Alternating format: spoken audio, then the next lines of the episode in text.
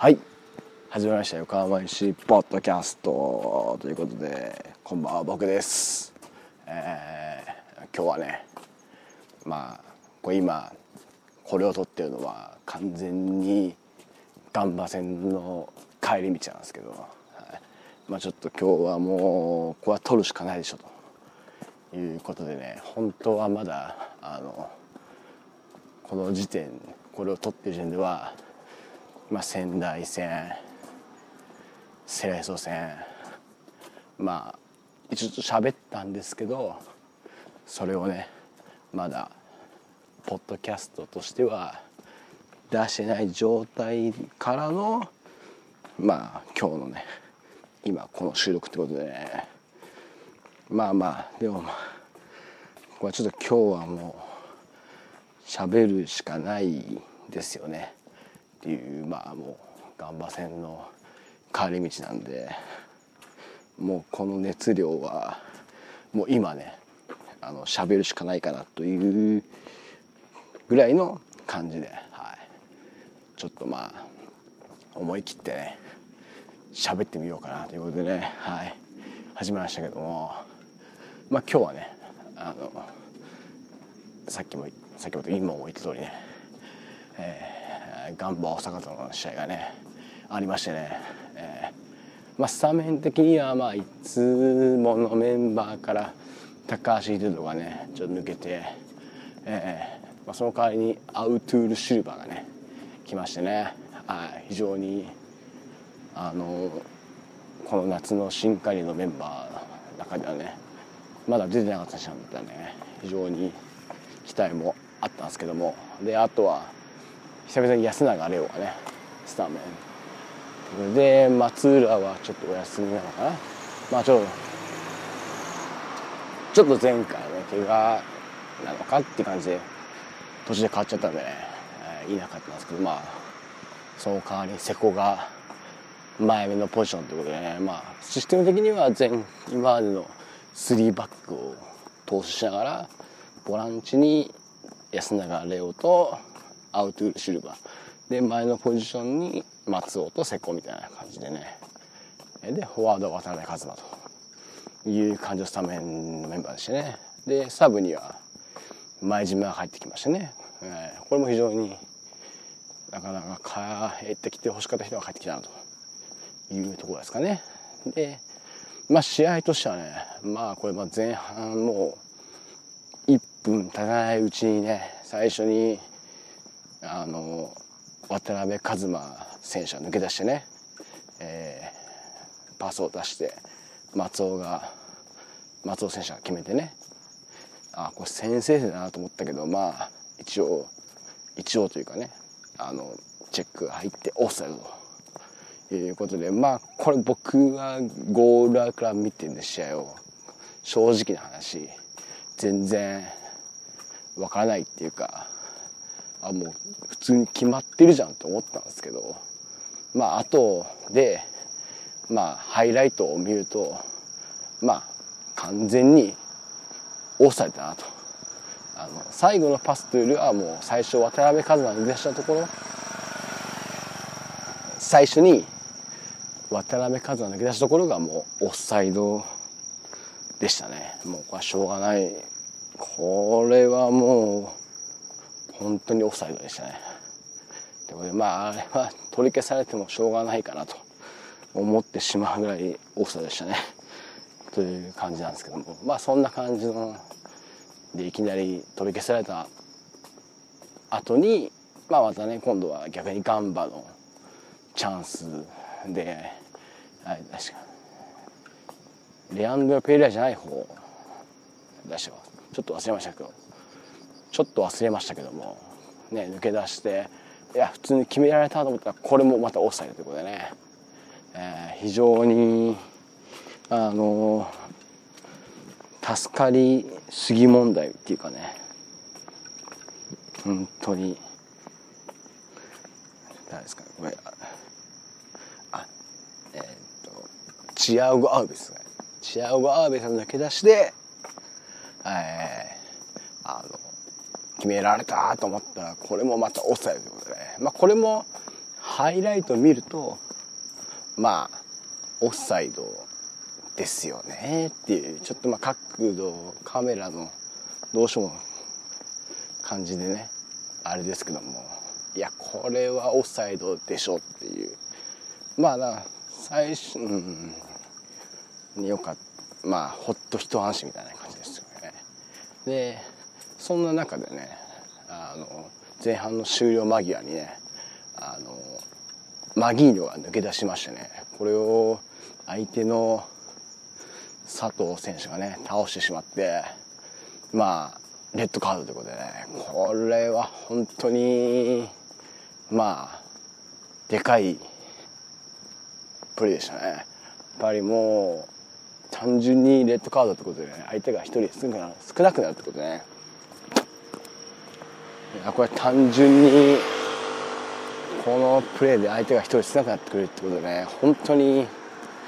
まあ助かるプレーでしたね。本当にこれはもうビッグプレーマギーニョありがとうみたいな。まあ正直個人的にはねまあレッドカードかっていう確かにも抜け出したらもう1対1でやばかったっていうのはあったけどうんまあまあ抜け出して1対1になるっていうことを考えたらレッドカードかなとは思いましたけどもね。まあちょっと距離もあったしまあイエローでもおかしくないかなとは思ったんですけどまあこれはでもはっきり言って今もう試合に勝った、まあ、勝ったって言っちゃいましたけどのテンションで言ってるからまあそう思うだけで多分負けてたら全然違う反応になってるんでねあんまりちょっとなんとも言いますけども。はい。でまあそこで得たフリーキックをねあの瀬古選手が蹴ったボールを、まあ、今日、まあ、移籍後初スタメンのシルバ選手がねこれ決めましてね。いやこれ誰だか。僕本当ゴーラーカーだったら分からなかったんですけどいや本当に押し込んだなという感じでね。いやセットプレー取れるじゃんとまあ清掃戦はねセットプレーでかまされたんでね決められてたんでねまあお返しじゃないですけどはいすごくねまあ本当に押し込んだなっていうゴールでまあこれでリードして前半終了ということで、非常にいい形で前半を終えてまあ後半ですよと。まあ後半はねもう僕の中ではもうこれはもうあのシンプルにもう守りきるしかないなと思ったんですけどまあいきなりまずもう本当にこの後半何分ですか1分もうあっさりとねコーナーからまあこれもハイライト見たら結構ねあのブロちゃんが競ってそのこぼれ球相手にね小野裕二ですか。にしっかり反応されてまあちょっと倒れた選手もいたんでねそこもあったかもしれないですけどあのしっかり決められてまあこれが結構早い時間過ぎてねちょっとこうテンション下がるというかね。まあでも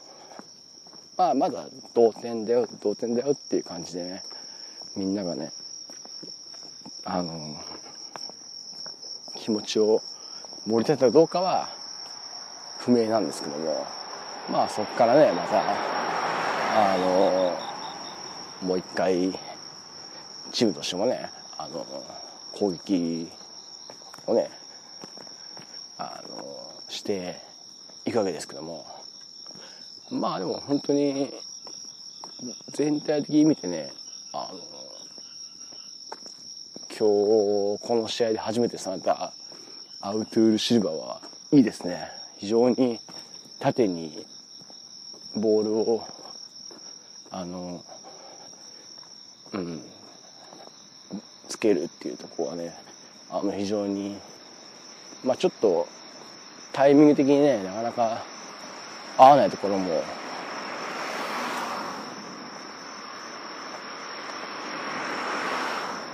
なかなかねまだあんまり連携があれなのかタイミングの合わないところましたけどもやっぱり前にねボールを縦パス入れれるっていうのは結構大きいなと思いながらもね、はい、思ってますけども。でそんな中でまあ渡辺一馬も交代してあのフェリペ・ビゼがね出てきまして。でまあ30何35分ぐらいですか？に、まあ、ロングボールいや一回キープ。あキープできてない。なんだこりゃ。と思ったらなんかこう、まあ、相手のボールのうまく処理できなかったのもあったんでしょうけど目の前にこぼれてきてそっからもう振り抜いてねいや決めましたね。あれはすごかったですね。いやもうワンチャンスをしっかり決めてくれたなと。非常にあの素晴らしいゴールでしたよ、これはちょっとハイライト見てもらうし欲しいなと思うぐらいなんですけどもまあそんなゴールをね決めましてね。本当に僕はいや何をうわなんか最初トラップ見せた感じになってなんか相手ボールだと思ったらなんかバウンドしてうわーってなった時にああなんかこぼれてきたでもそれをうわーって最後決めるなんだこりゃすごいなと。もう語彙力ゼロな感じで言いましたけどいやこれは本当にでも本当に決めてもうストライカーは決めりゃ決めたもん勝ちですっていう本当に素晴らしいゴールでしたね。でまあそこからね、はい、あのロスタイムアディショアディショナルタイムですか？に安永レオがねあの非常にこれは、まあ、僕なんかもう本当にあの小心者なんでもうなんでコーナーの？フラッグの方に行って時間稼がないなと思ってしまったんですけどもまあ結構ペナルティーの外ぐらいで受けていやコーナーに入れてもよかったんだけど安永レオはそのまま中に入っていってシュートを打って決めるというね。いやこれは本当にもうもう申し訳ないと。僕はごめんなさいと、まあ、そういうあのコーナーにね行ってねあの時間稼げと思ってしまった自分を申し訳ないなと思うぐらいに本当にねいや強気な姿勢があってよかったなと。これは本当にその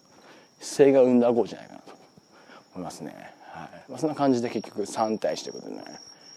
まあ正直言えばね、まあ、ガンバなんだかんだ相手ね10人な1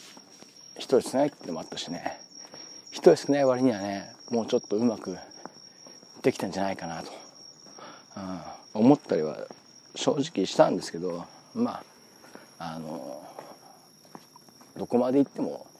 横浜 FC はもう最下位この試合始まる時点でチームなんでそのチームがもう、まあ、相手がね10人のチームに対してねもうかり勝つしっかり勝つたっていうのはこれはもうでかいですね。本当にもう自信にまああんまり10人ないね勝ったからっつってあんまり偉そうにしてもしょうがないですけどまあ勝つしかないんで、ね、そういう意味では本当によかったですね。まああとはね実はこれでねあの順位的には最下位脱出ということでね大分を抜いたということで勝ち点1差でねやでもそれも本当でかいですよ。やっぱりあのしっかりそういう結果がついてきてね。で目に見えるね。のが出てきたんでね。まああとは本当このままねちょっとまた勝ってほしいなと。また次はレイソル戦なんでね。ここはレイソルに勝つとまたでかいですね。やっぱりあの非常に。まあそんな感じでね。ちょっとレイソル戦はいけないんですけども、ちょっとそこはあの頑張ってほしいなと思います。ということで今回はこの辺で終わりと思います。さようなら。ちょっと適当だった。